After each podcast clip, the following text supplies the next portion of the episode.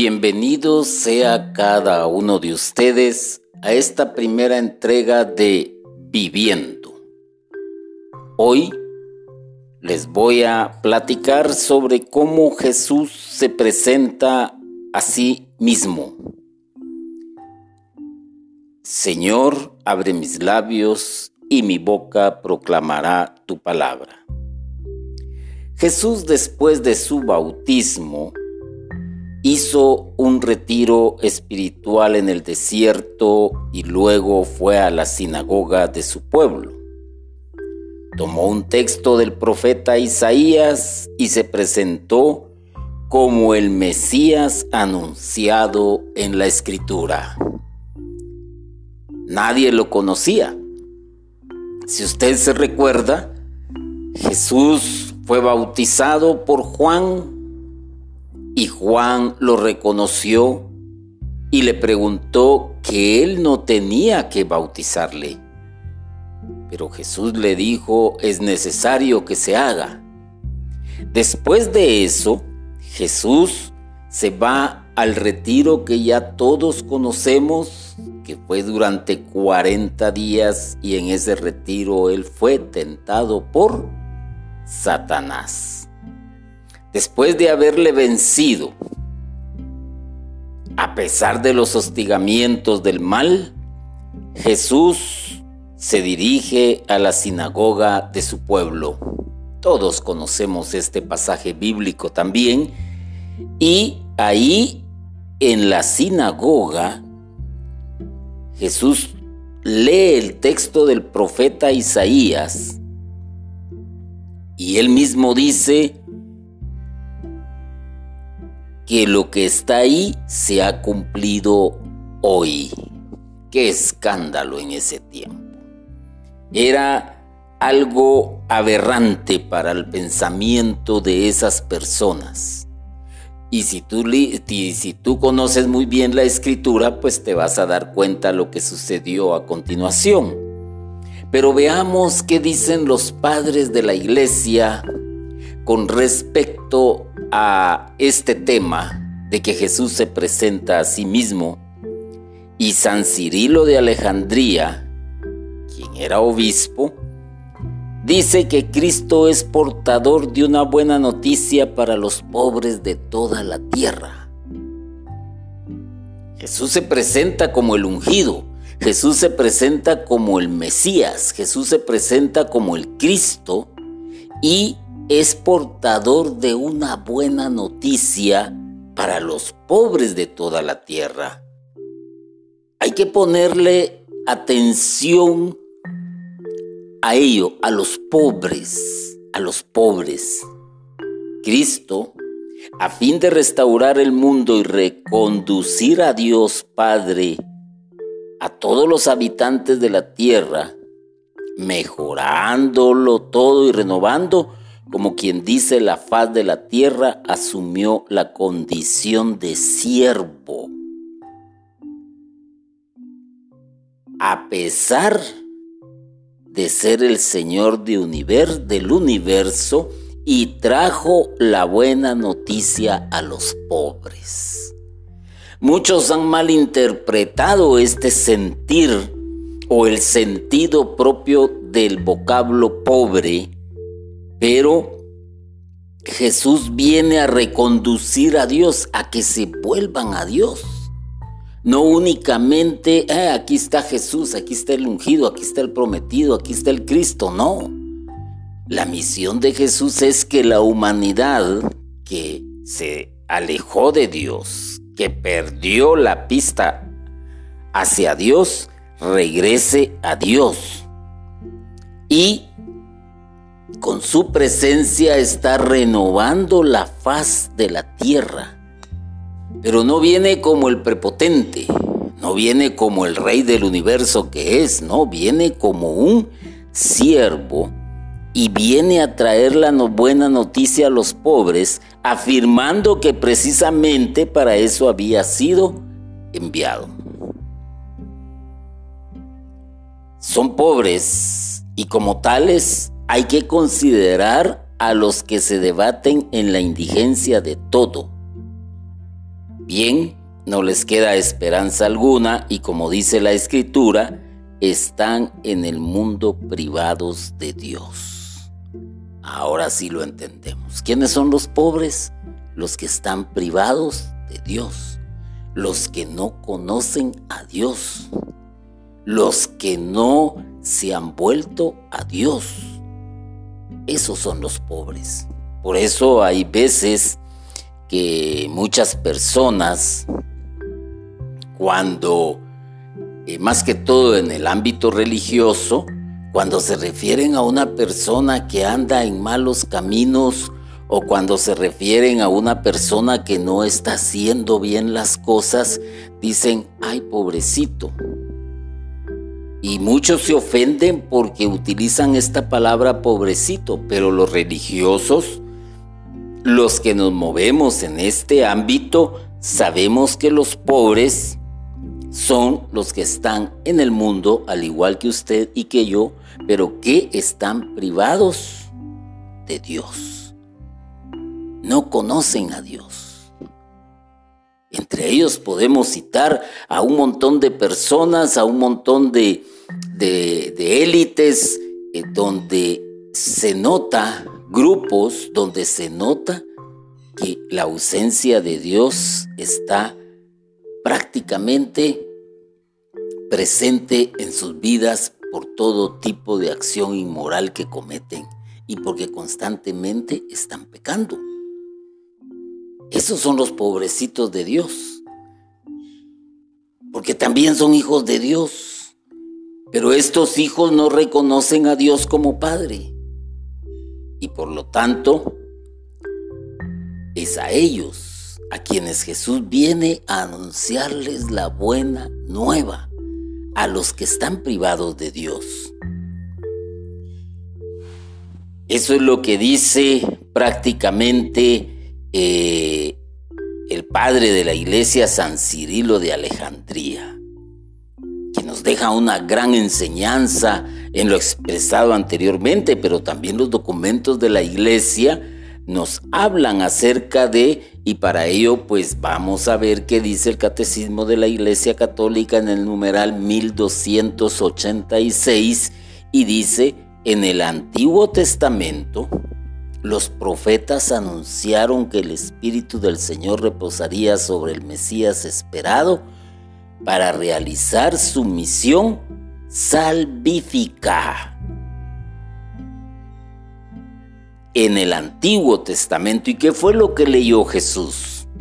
Leyó el rollo de el profeta que ya les mencioné anteriormente y donde se hace constar que habría ¿ah? de venir alguien que sería el Mesías y que el Espíritu de Dios reposaría sobre él. Y que además de eso vendría a realizar una misión salvífica. El documento de la iglesia que acabo de mencionar pues lo está diciendo. El descenso del Espíritu Santo sobre Jesús en su bautismo por Juan fue el signo de que Él era el que debía de venir, el Mesías, el Hijo de Dios. Qué relación más importante, ¿no? Jesús toma el rollo de Isaías y dice, hoy esto se ha cumplido. Pero viene anteriormente, Juan el Bautista vio cómo descendía el Espíritu de Dios sobre Jesús en forma de paloma y que tal vez hasta él escuchó, y lo escuchó el mismo Jesús, he aquí mi Hijo amado en quien me contemplo, en quien me complazco. Se cumple entonces la escritura. Se cumple la escritura y viene Jesús cuando se presenta a sí mismo, lo afirma. habiendo sido concedido por obra del Espíritu Santo toda su vida y toda su misión se realizan en una comunión total con el Espíritu Santo que el Padre le da sin medida. Ah. No escatimó Dios Padre llenar a su Hijo del Espíritu Santo. No lo escatimó cuando se leen los documentos de la iglesia, cuando se lee a los doctores de la iglesia en los escritos que han dejado, encontramos una gran riqueza y vamos entendiendo y comprendiendo la magnitud de lo que significaba entonces ser ungido, ser lleno del Espíritu Santo, ser el que había sido prometido, el enviado el ungido.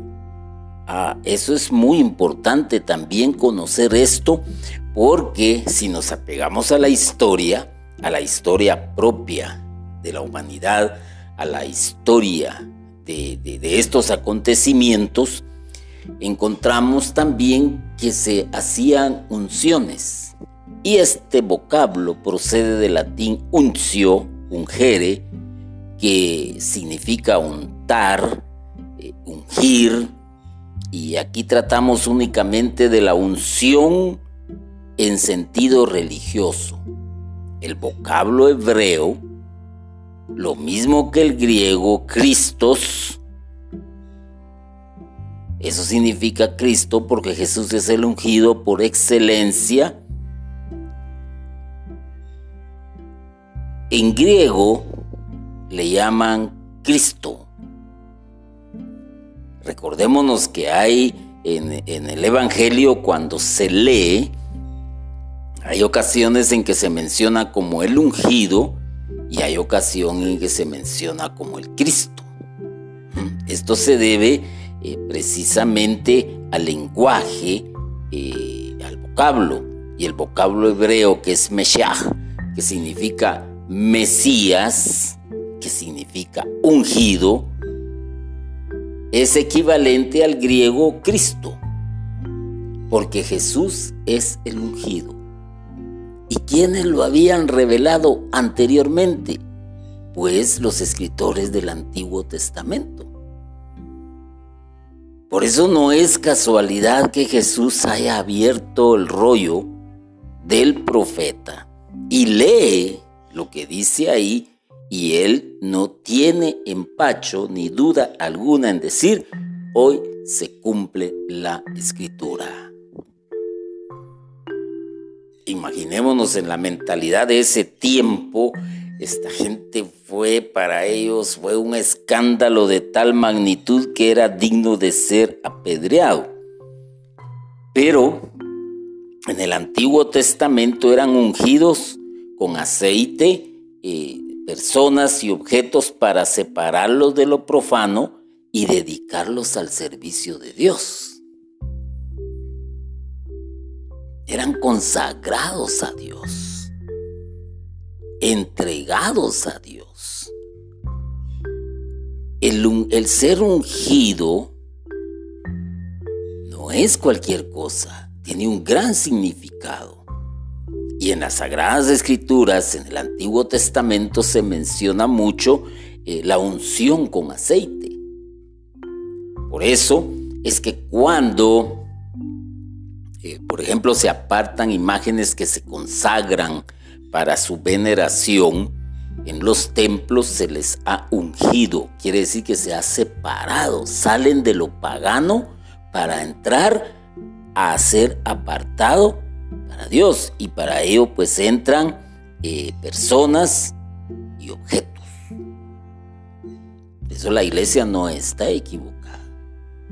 Cuando unge, cuando consagra, la palabra que se utiliza hoy ya no es ungido, la palabra que se utiliza hoy es consagrar, consagrar a, consagrar al templo, consagrar al servicio, consagrar a la misión, consagrar al, ministerio. Y entonces quiere decir que aquello que está va reservado para el mundo y que está en el mundo, es automáticamente apartado para el Señor. Ya se puede entender entonces. Ahora imagínate esto. Esto es muy importante también tomarlo en cuenta. Todo aquel joven que ha sido confirmado en la fe y que conocemos el sacramento de la confirmación, hay que ponerle atención a algo. Ese sacramento implica una unción. Porque el sacerdote, en este caso el obispo, eh, cuando él no puede, pues delega la función en un sacerdote, el obispo unge la frente o la cabeza, como usted lo quiera ver, al que profesa y renueva los votos de la fe. ¿Qué, está diciendo con esto que lo está apartando del mundo? Que lo está consagrando a Dios y por lo tanto ya no tiene que hacer cosas que hace él mundo difícil de aceptarlo. Difícil de aceptarlo porque hasta los mismos padrinos y los mismos padres de familia a veces convierten esta consagración en algo profano cuando hacen fiestas donde abunda el licor, donde abunda la música pagana y, tal vez se convierte, por así decirlo, en un buen pretexto. Entonces empiezan a profanar lo sagrado, porque en ese momento este joven, mujer, hombre, pasa a ser un apartado para Dios. Recordémonos que el sacramento del bautismo Póngase atención a esto. El sacramento del bautismo inserta a la criatura en el reino. ¿ah? Además de lavar, purificar. ¿ah? Además de que desciende el Espíritu Santo sobre él. Jesús se bautizó y descendió el Espíritu, pero el Espíritu quizás hizo una doble función acá también. Lo ungió de una buena vez. Por eso es que Jesús cuando abre ese rollo, no duda, vuelvo a decirlo, en afirmar que, las, que se ha cumplido ese día. Entonces, para entender un poquito más el porqué de los objetos, y podríamos decir también que el tabernáculo, su mueblaje y los vasos fueron ungidos, así como también especialmente los levitas de la clase sumo sacerdotal que habían de servir en el tabernáculo y en el templo. Ah, bueno. Todo lo que estaba apartado para Dios, todo lo que está estaba para el servicio de Dios era ungido. Y en ello pues vemos el tabernáculo y aquí no voy a hacer referencia más profunda en este sentido. ¿Por qué razón? Porque el tabernáculo ya sabemos que era, ya sabemos que tenía muebles y ya sabemos que habían vasos sagrados y eh, estos iban a servir en el templo hay que también hacer una referencia a la unción de profetas, ¿ah? apartados, separados del mundo para servirle a Dios, para hablar en su nombre, para estar con Él. Pero la mayoría de las referencias son acerca de la unción de los reyes, ya desde el principio de la monarquía hebrea. Y esto lo sabemos. Basta con leer las sagradas escrituras para, para ver cómo se ungía a los reyes. Y podrías leer, por ejemplo, el libro de Samuel, podrías leer el libro de Crónicas, y por su condición de pueblo consagrado a Dios, todo Israel es llamado también el ungido. Aquí viene algo muy interesante en lo que les voy a decir. ¿Por qué digo que es muy interesante? Porque Cristos no es una referencia a Jesús de Nazaret a pesar de las apariencias. En el Nuevo Testamento es abrumadora la evidencia de que Jesús de Nazaret es el ungido por excelencia. Ah, no es un nombre propio. Póngale atención a eso. No es un nombre propio, porque ya dije anteriormente que Cristo es ungido. Es, ese es el significado de ungir. Cristo en griego. Entonces, no es un nombre propio, pero hace una referencia el Nuevo Testamento en ese sentido porque hay evidencia abrumadora. Por ejemplo, eh, se menciona 529 veces, siempre aplicado a Jesús de Nazaret. Ah, bueno. Hay evidencia de que Él es el Cristo pero el Cristo en el sentido de que es el único ungido, el único ungido para realizar la obra de Dios acá en la tierra. No hay otro. No hay otro. Nosotros hemos sido ungidos, ya lo dije, hemos sido ungidos. Incluso el ungir con aceite también recordemos y no olvidemos de que también se utiliza para sanar a los enfermos. pero en este caso especial del que estoy hablando, donde Jesús se presenta a sí mismo como el Cristo, como el Mesías, es muy diferente, muy diferente, porque no hay otro ni fue otro prometido más que él que iba a nacer de una virgen. También, hablando de la historia, se da el caso curioso de que solo en las comunidades greco-romanas, donde no se entendería su significado, perdió el artículo formando el nombre Jesucristo. ¿Por qué digo el artículo? Porque el primer artículo eh, que se menciona es tou. Ese es el artículo tou Christo, el ungido. ¿ah? Entonces, ya en las comunidades greco-romanas no se iba a entender este significado y entonces perdió el, el artículo formando el nombre Jesucristo. Pero en los evangelios y en hechos se ve claramente que hablar de Cristo es hablar del Mesías, del gran ungido. Ah, qué, qué interesante. Lamentablemente, eh, muchos cristianos modernos no se interesan por conocer esto que es, que es esencial el por qué Cristo, el por qué el ungido, el por qué él, él se presenta a sí mismo como tal. Simplemente a veces nos conformamos, ah, es Jesús, ah, es Cristo, es el Mesías, es el prometido, es el ungido.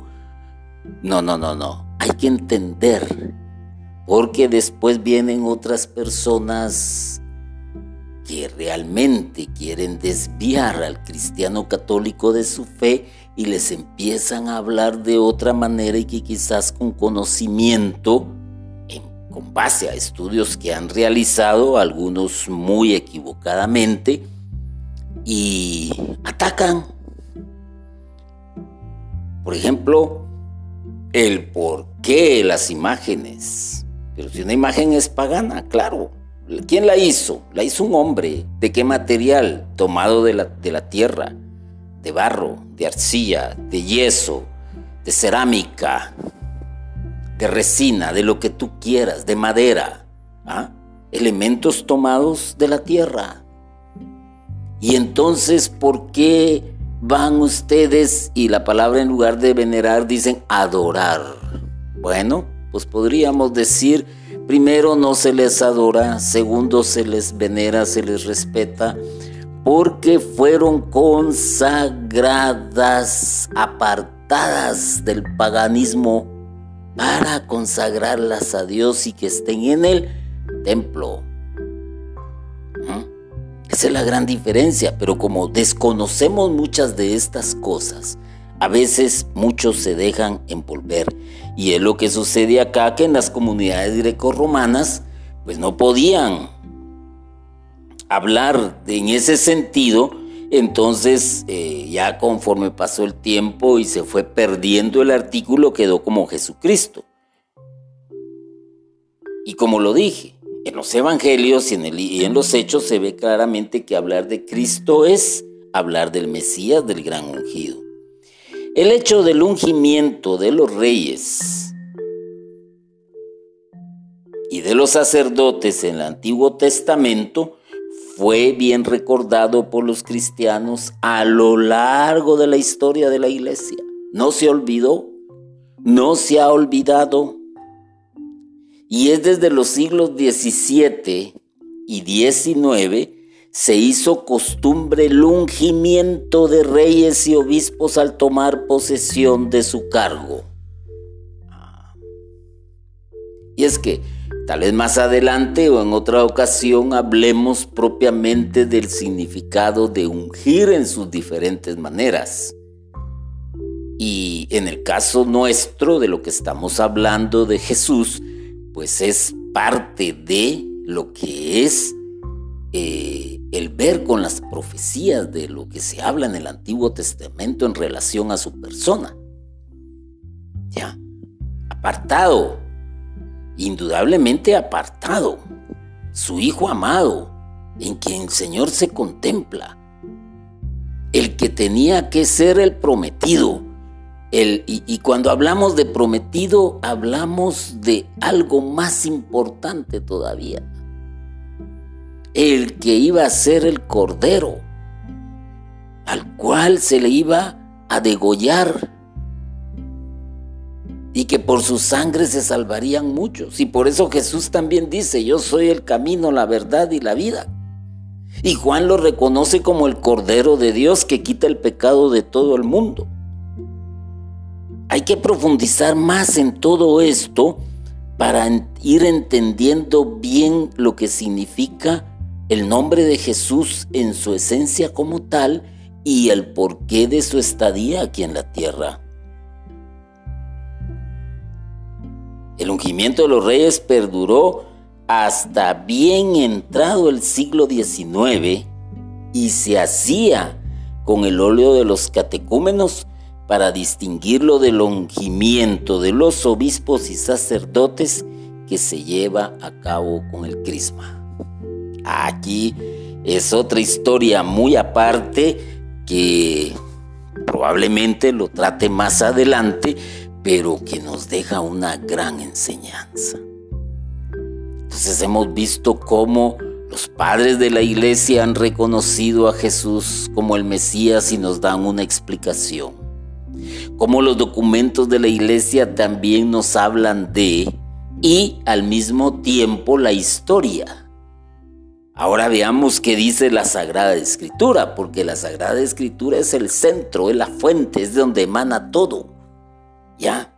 Y para ello, pues, eh, leemos en el Evangelio según San Lucas capítulo 4, versículos del 17 al 21, y dice, le entregaron el volumen del profeta Isaías y desenrollando el volumen, halló el pasaje donde estaba escrito, El Espíritu del Señor sobre mí, porque me ha ungido para anunciar a los pobres la buena nueva, me ha enviado a proclamar la liberación a los cautivos y la vista a los ciegos, para dar la libertad a los oprimidos y proclamar un año de gracia del Señor.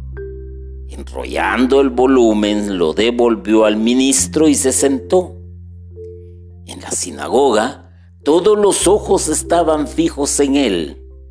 Comenzó pues a decirles, esta escritura que acabáis de oír se ha cumplido hoy. Palabra de Dios. Ah, qué escándalo en ese momento. Todo iba bien. Todo estaba bonito. Ah, se le permitió leer, eh, le dieron el rollo, él lo desenrolló, eh, leyó el pasaje, lo proclamó en este caso en voz alta y se fue a sentar. Y cuando se sentó era porque tenía que empezar a hacer una disertación o una prédica una homilía, como ustedes le quieran llamar, trasladar un mensaje. Mm, todos esperaban qué era lo que Jesús iba a decir acerca de ese eh, texto bíblico, de ese pasaje. Porque eso se hacía en las sinagogas. ¿Y qué sucede? Esta escritura que acabáis de oír se ha cumplido hoy. Ah, inesperado. Un balde de agua fría para muchos. Una blasfemia para otros un irrespeto para, para otros. Y otros simplemente hasta se han de haber quedado sin habla. ¿Cómo va a ser eso? El hijo del carpintero. Uh, no, no conocemos a María y a su padre. No conocemos quiénes son sus hermanos, pues. ¿Cómo se atreve a decir esto? Ah, no puede ser. Una locura, una locura total. Bien, yo creo que eh, ya con lo que nos enseña, como lo dije anteriormente, el padre de la iglesia, eh, que les repito el nombre para que vean San Cirilo de Alejandría. Cristo es portador de una buena noticia para los pobres de toda la tierra. No lo olvidemos. No confundamos, vuelvo a repetirlo, el término pobre con aquel que no tiene recursos económicos. No, esto va, va más allá. Y él mismo en lo que nos deja, nos dice son pobres y como tales hay que considerar, hay que considerar a los que se debaten en la indigencia de todo. Bien no les queda esperanza alguna y como dice la escritura, están en el mundo privado de Dios. Lo está diciendo un, obispo. Te lo está diciendo él. ¿Cuándo lo escribió? Uh, hace añales. El catecismo de la Iglesia Católica también nos dice en el Antiguo Testamento los profetas anunciaron que el Espíritu del Señor reposaría sobre el Mesías esperados para realizar su misión salvífica. En el Antiguo Testamento los profetas lo anunciaron. Se veía venir y se cumple justamente, ¿ah? se cumple justamente cuando Jesús se presenta en la sinagoga.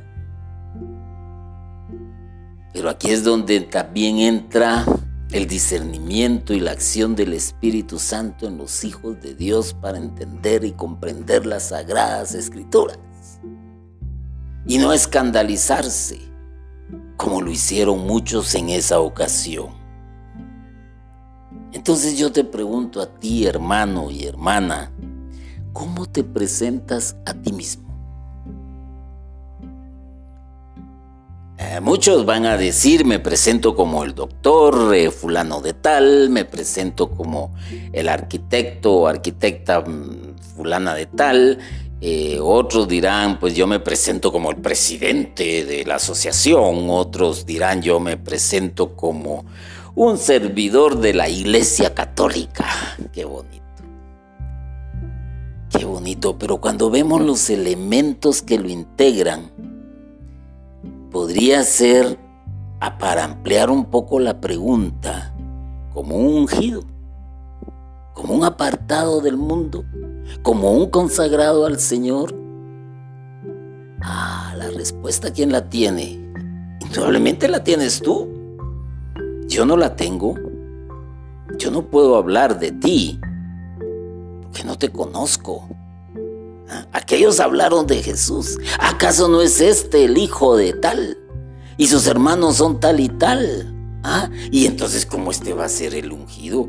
¿Cómo este va a ser el Mesías? ¿Cómo este va a ser el prometido? ¿Ah? ¿Y cómo te presentas tú entonces? Como un ungido. ¿Acaso este no era el ladrón? ¿Acaso este no era la prostituta? ¿Acaso este no era el drogadicto? Ah, pero Hay acciones que hacen que la gente cambie su manera de pensar acerca de tu persona. Y entonces dentro de estas acciones otra gran pregunta es, ¿anuncias la buena nueva? ¿Te desvives por anunciar la buena nueva? Que conozcan a Jesús que los conduce al Padre, el que habla a tiempo y destiempo en momentos eh, puntuales en los círculos sociales en los que se mueve, trabajo, comunidades, eh, colonias, condominios, en el bus, eh, podríamos decir transporte público. Anuncias la buena nueva a aquel que miras que está privado de Dios, que está pobrecito. Ah, ya van dos, dos. Preséntate a ti mismo como quieras, como un católico, como un servidor, como un, predicador, como un maestro, preséntate como quieras. Pero, ¿realmente estás ungido para ello? ¿Realmente anuncias la buena nueva? ¿Has liberado a los cautivos que conoces? Yo te apuesto que conoces un montón de cautivos, de aquellos que están apresados, de aquellos que están encadenados por el mal, de aquellos que todavía creen en la astrología, de aquellos que todavía creen en, en, echar las suertes, en el horóscopo, de aquellos que todavía creen en, en la brujería, de aquellos que todavía están arrastrando sus adicciones y sus dependencias, de aquellos que están traumados, de, traumados, de aquellos que no han aprendido a perdonar. Ah, esos son los pobrecitos esos son los cautivos. Están alejados de Dios. ¿Lo haces o te escondes? ¿O callas? ¿O eres de aquellos que dicen oír, ver y callar? ¿O eres de aquellos que dicen, ah, yo no me meto en esas cosas? ¿O eres de aquellos que tienen miedo de declarar que el aborto no es permitivo, que la infidelidad no es permitida, que, que, te digo, todo lo que el mundo está viviendo hoy, eh, que va en un despeñadero y va velozmente hacia la perdición. Revela las verdades del Evangelio a los ciegos. Uh, ¿Quiénes son los ciegos? aquellos que no han podido ver en Jesús a su Salvador. Les has mostrado estas verdades del querigma, del amor de Dios, del pecado, del pecado y sus consecuencias. O vuelvo a lo anterior, te alimentas, te alimentas, te alimentas, engordas, pero lamentablemente ahí lo quedas, no lo transmites, no lo das. Eres de aquellos que les encanta estar en diferentes reuniones sobre seminarios, talleres, eh, ¿qué te digo más? Aprendiendo como agente de pastoral, tomar un curso aquí, tomar un curso allá, eh, prepararse, formarse. Momento, momento. Está bien, no está mal hay que aprender, hay que conocer, pero algo más importante es revelar esas verdades aprendidas a los que están ciegos. A los que realmente andan perdidos en el mundo y andan en tinieblas. Y tú conoces a más de algunos. Liberas a los oprimidos. Te has tomado esa molestia. ¿Cuánta gente no está oprimida? ¿Cuánta gente ha perdido la esperanza? ¿Cuánta gente ve que ya ese túnel no hay salida, no hay una luz? Ah, ¿Cuánta gente? ¿Cuánta gente ha entrado en crisis espiritual? ¿Cuánta gente no ha entrado en una crisis matrimonial, en una crisis de adolescencia, en una crisis de fe? ¿Tú los estás liberando, estás ayudando o... Entonces, resumiendo, hermanos y hermanas, te puedo decir que el Evangelio ha quedado en el Evangelio resumido la persona de Jesucristo, como la palabra de Dios, que viene a vivir entre nosotros, que es Dios y es hombre a la vez, apartado. Por eso Jesús consagró a sus discípulos por medio de Dios cuando dice, no te pido que los apartes de este mundo, te pido que los apartes del mal. Porque en este mundo estamos, pero no podemos hacer las cosas del mundo. Y por eso Pablo dijo algo muy cierto todo me es lícito, mas no todo lo debo de hacer. Ah, entendió. Entendió lo que es consagrarse. Entonces, ¿qué es lo que te queda hacer, hermano y hermana? Jesús se presentó a sí mismo y se presentó como el ungido. Se presentó como el que anuncia la buena nueva se presentó como el que libera a los cautivos, se presentó como el que muestra al Padre, se presentó como el que viene a darle consuelo a los oprimidos. Y dijo, ese soy yo. Esta escritura que acabáis de oír se ha cumplido hoy. Preséntate a los demás como un hijo de Dios por medio de tu testimonio, que eso es lo que más hablará de ti y hará que las personas, en este caso la gente, te conozca. Oremos. Señor, yo sé que tú me llevaste a conocer tu pueblo y que me insertaste en tu pueblo por medio del bautismo, pero que me apartaste cuando fui ungido por el obispo en aquel momento en que recibí el sacramento de la conversión. Quizás yo no lo he entendido. Quizás no he entendido mi papel, pero permite Señor que a partir de hoy y con la gracia de tu Espíritu Santo, me presente a mí mismo como un ungido, como una persona llena del Espíritu Santo, como una persona que está consagrada a ti y apartada del mundo. Permíteme pues, Señor, tener la fuerza necesaria por la acción de tu Santo Espíritu a anunciar la buena nueva, la buena noticia, de que tu Hijo Jesucristo vino no para condenar, sino para salvar.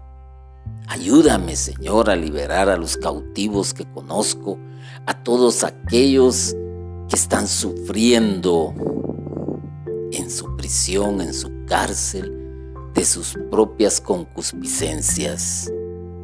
Ayúdame también, Señor, a revelar las verdades del Evangelio a todos aquellos que están ciegos a la palabra tuya porque para eso me has ido formando, para eso me has ido mostrando tus maravillas y por ello me has permitido, Señor, recibir cursos, formarme catequéticamente, escuchar tu palabra en las homilías, escuchar tu palabra por medio de los predicadores, escuchar tu palabra en la radio, leer, Señor, tu sagrada escritura y todo eso me está formando para conocer las verdades de tu palabra y dársela a conocer a los ciegos y que yo no me quede con ellas.